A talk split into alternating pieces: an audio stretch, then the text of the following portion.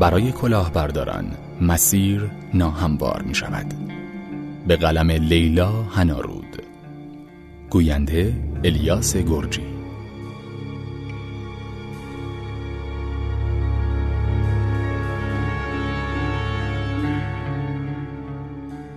رئیس پلیس فتای استان تهران گفته کلاهبرداری فیشینگ بیش از 60 درصد پرونده های پلیس فتا را به خود اختصاص داده است. رئیس کل بانک مرکزی می‌گوید مسئولیت حفاظت از اطلاعات مشتریان بر عهده بانک ها بوده هر گونه ضرر و زیان وارد شده از این ناحیه به مشتریان بر عهده آنهاست معاون فناوری های نوین بانک مرکزی می‌گوید روزی 800 پرونده جدید در پلیس فتا ثبت می شود که بسیاری از آنها مربوط به فیشینگ است.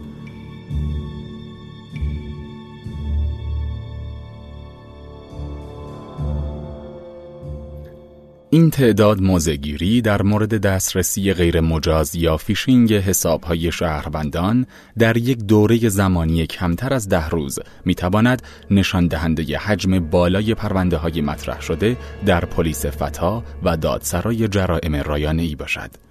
هرچند به صورت مشخص تعداد پرونده های مرتبط با موضوع فیشینگ و دسترسی غیر مجاز به حساب های بانکی مشخص نیست و هیچ مرجع رسمی هم رقم آن را اعلام نکرده است. اما جمعیتی که هر روز جلوی پلیس فتا و دادسرای جرایم رایانه ای جمع میشن و همینطور تعداد بالای افراد درگیر با این موضوع خودش نشون دهنده تعداد بالای پرونده های باز در این زمین است. هرچند رئیس کل بانک مرکزی تأکید کرده که ضرر و زیان وارد شده به مردم باید از طرف بانک ها جبران بشه و مصوبه هم در این زمینه از طرف بانک مرکزی صادر شده اما طبق اونچه که رئیس پلیس فتای تهران میگه تا به امروز هیچ بانکی هیچ پولی برای خسارت کاربران پرداخت نکرده و ادعای مطرح شده از طرف برخی بانک ها در این زمینه درست نیست. تا حالا بانک ها از پرداخت خسارت به روش های مختلف شونه خالی کردند. از همین روز که هنوز اقدام تأثیر گذاری هم در جلوگیری از فیشینگ و دسترسی غیر مجاز به حساب افراد هم انجام ندادند. هرچند نسبت به امنیت های بانکی خودشون مطمئن هستند. اما اگر مشکلی پیش بیاد و یکی از مشتریان و دارندگان کارتشون که با ضرر و زیان مواجه شده به اونها مراجعه کنند تمام مسئولیت رو به گردن خود دارنده کارت میندازند. بعضی از کارشناسان بانکی اعتقاد دارند بخشی از زیرساختهای بانکی درست طراحی نشدند و با توجه به رشد عملیات انجام شده روی اونها سیستم به موازات عملیات صورت گرفته توسعه پیدا نکرده. نیما امیر شکاری در این رابطه گفت زمانی که سیستم های الکترونیکی جایگزین سیستم های دستی می شود، نظارت نیز به همان گونه باید تغییر کند. در چنین شرایطی امکان نظارت به شیوه سنتی و دستی وجود ندارد بلکه نظارت نیز باید به صورت سیستمی انجام پذیرد او با مقایسه نحوه پرداخت خسارت و پوشش خسارت در شبکه بانکی ایران با کشورهای اروپایی توضیح داد. ریسک را در بانک های مطرح دنیا خود بانک متقبل می شود این در حالی است که در ایران پوشش ریسک تا کنون بر عهده مشتری بانک گذاشته شده است. افزایش میزان تعداد کلاهبرداری فیشینگ و دسترسی غیر مجاز به حسابهای افراد موجب شده بانک مرکزی اجرای سه طرح رو به موازات همدیگه در دستور کار خودش قرار بده. از بین این سه طرح اجرایی شدن رمز پویا بیش از دو طرح دیگه در اولویت قرار گرفته چرا که تقریبا نصفی از اون تا خرداد ماه اجرایی شده و از طرف دیگه تعداد زیاد دسترسی های غیر مجاز انجام شده از طریق خرید اینترنتی و پرداخت های اینترنتی حساسیت در این بخش رو افزایش داده به گونه ای که عده بسیاری کاهش فیشینگ رو در گرو اجرای رمز پویا می‌دونند. رئیس پلیس فتای تهران چندی قبل اعلام کرده بود با اجرای رمز دوم دیگه فیشینگ نخواهیم داشت. بانک مرکزی هم حالا شبکه بانکی رو ملزم کرده تا پروژه نیمه تمام پیاده سازی رمزهای یک بار مصرف یا رمزهای پویا رو به سرانجام برسونه و قرار شده از اول دی ماه رمزهای دوم ایستا به صورت کامل کنار گذاشته و رمز پویا جایگزین اون بشه.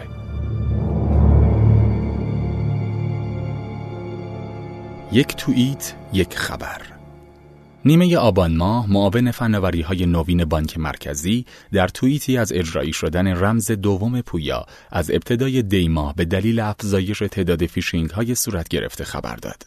طرحی که تقریبا از خرداد ماه گذشته مسکوت مونده بود قرار شد اجرایی بشه.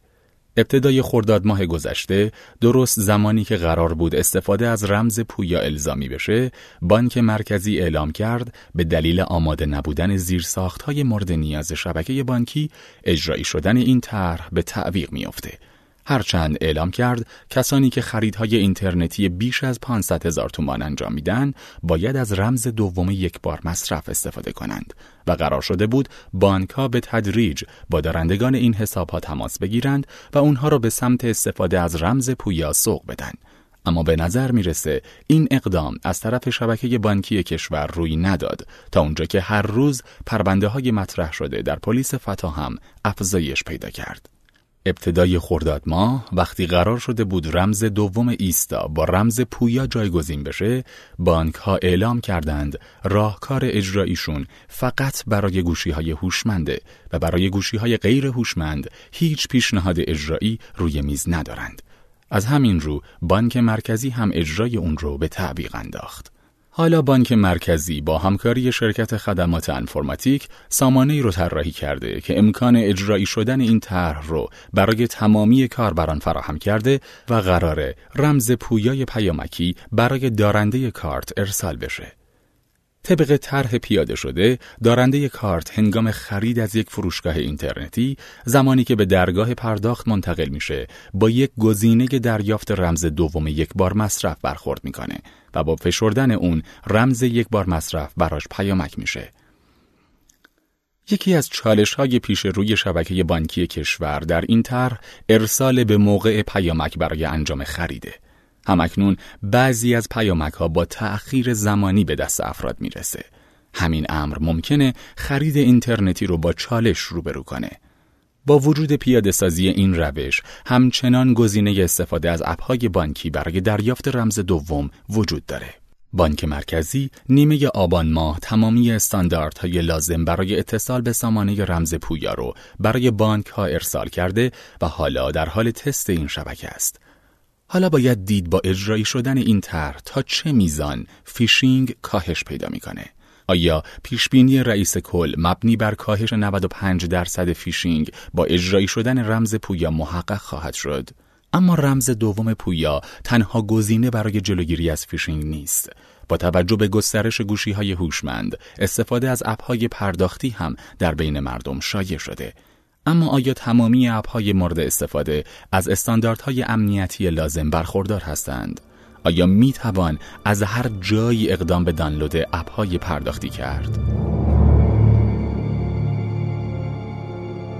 اعتباری که باید کسب شود یکی دیگه از راهکارهای بانک مرکزی برای مقابله با فیشینگ اعتبار سنجی اپهای پرداختیه موضوع استانداردسازی اپهای پرداخت موضوع جدیدی نیست معاون سابق فناوری های نوین بانک مرکزی سال گذشته یکی از چالش های اساسی شبکه بانکی کشور رو گسترش پیدا کردن اپهای پرداختی که هیچ نظارتی بر اونها وجود نداره عنوان کرده بود.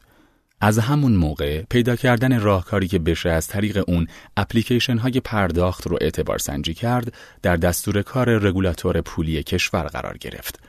یکی از چالش هایی که بانک مرکزی در برخورد با اپلیکیشن های پرداخت در مقایسه با سایر ارائه دهندگان خدمات پرداخت با اون روبروه نامحدود بودن اپ ها و غیر قابل کنترل بودن اپ استور هاست. ناصر حکیمی معاون سابق فناوری های نوین بانک مرکزی قبل از این در گفتگو با پیوست اعلام کرده بود وقتی یک اپلیکیشن را نصب می کنیم نسبت به اعتبار آن مطمئن نیستیم همچنین در بسیاری از مواقع نمی‌دانیم این اپلیکیشن از طریق یک اپستور مطمئن نصب شده یا از طریق لینکی که یکی از دوستان برایمان ارسال کرده است. این در حالی است که شبکه بانکی کشور باید به مشتری خود اطمینان دهد اپ پرداختی معتبر است و اگر تراکنشی صورت گیرد اطلاعات محفوظ باقی میماند. در اصل استفاده کننده از اپلیکیشن باید مطمئن شود که اپ مورد استفاده فیک نیست. حکیمی اعلام کرده بود که باید نفر سومی third party که قابلیت احراز هویت را دراست اعتبار آن را چک کند و از مسیر دیگری به استفاده کننده از اپلیکیشن اطلاع دهد که تقلبی نیست. همانطور که هویت اشخاص برای شبکه بانکی مهم است، هویت اپها هم اهمیت دارد. چون برخلاف درگاه های اینترنتی که همه در زیر دامنه شاپرک قرار گرفتند روی اپلیکیشن های پرداخت هیچ نظارتی وجود ندارد و اولین چیزی که به ذهن کلاهبردارها می‌رسد ایجاد اپ های مشابه و به سرقت بردن اطلاعات دارندگان کارت است. کافیست یک بار از اپلیکیشن استفاده شود تا به یک بار تمام اطلاعات دارنده کارت در اختیار دیگری قرار گیرد. برای کنترل این ترفند بانک مرکزی در نظر دارد با همکاری شرکت کاشف با ایجاد آزمایشگاههایی اقدام به اعتبارسنجی اپلیکیشن های پرداخت کند. در این صورت هر کدام از اپلیکیشن ها می توانند با مراجعه به آن آزمایشگاه تست شوند و استفاده کنندگان هم در مقابل نسبت به صحت آن اپ پرداختی اطمینان خواهند داشت. کارت به کارت یکی دیگه از راهکارهای پیش بینی شده برای کاهش میزان فیشینگ از طرف بانک مرکزی ساماندهی کارت به کارت است. راهکاری که در ابتدا برای ساده تر شدن مراودات روزانه دارندگان کارت پیش بینی شده بود.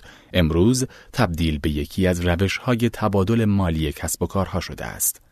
همین امر ریسک این روش رو تا حدی افزایش داده. هرچند بانک مرکزی سعی کرد با ابلاغ چارچوب فعالیت های پرداخت ساز این بخش از عملیات بانکی را ساماندهی کنه اما به دلیل کامل نشدن چرخه اجرای اون همچنان پیش بینی ها اجرایی نشدند.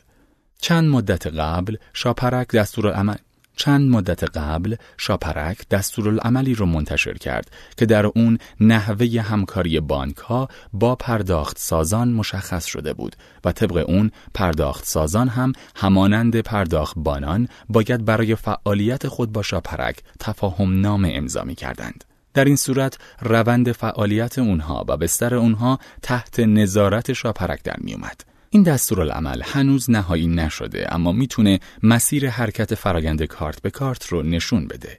یکی از راهکارهای پیش بینی شده در این دستورالعمل محدود بودن سقف کارت به کارت تا یک میلیونه.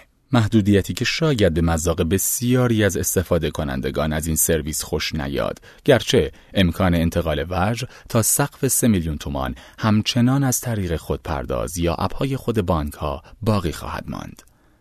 اما بسیاری از کارشناسان حوزه پرداخت همچنان معتقدند برای از بین بردن کلاهبرداری هایی که از طریق این سرویس صورت می‌گیره باید کارت به کارت کاملا متوقف بشه و سرویس انتقال وجه از طریق حساب افراد و شماره شبا انجام بگیره.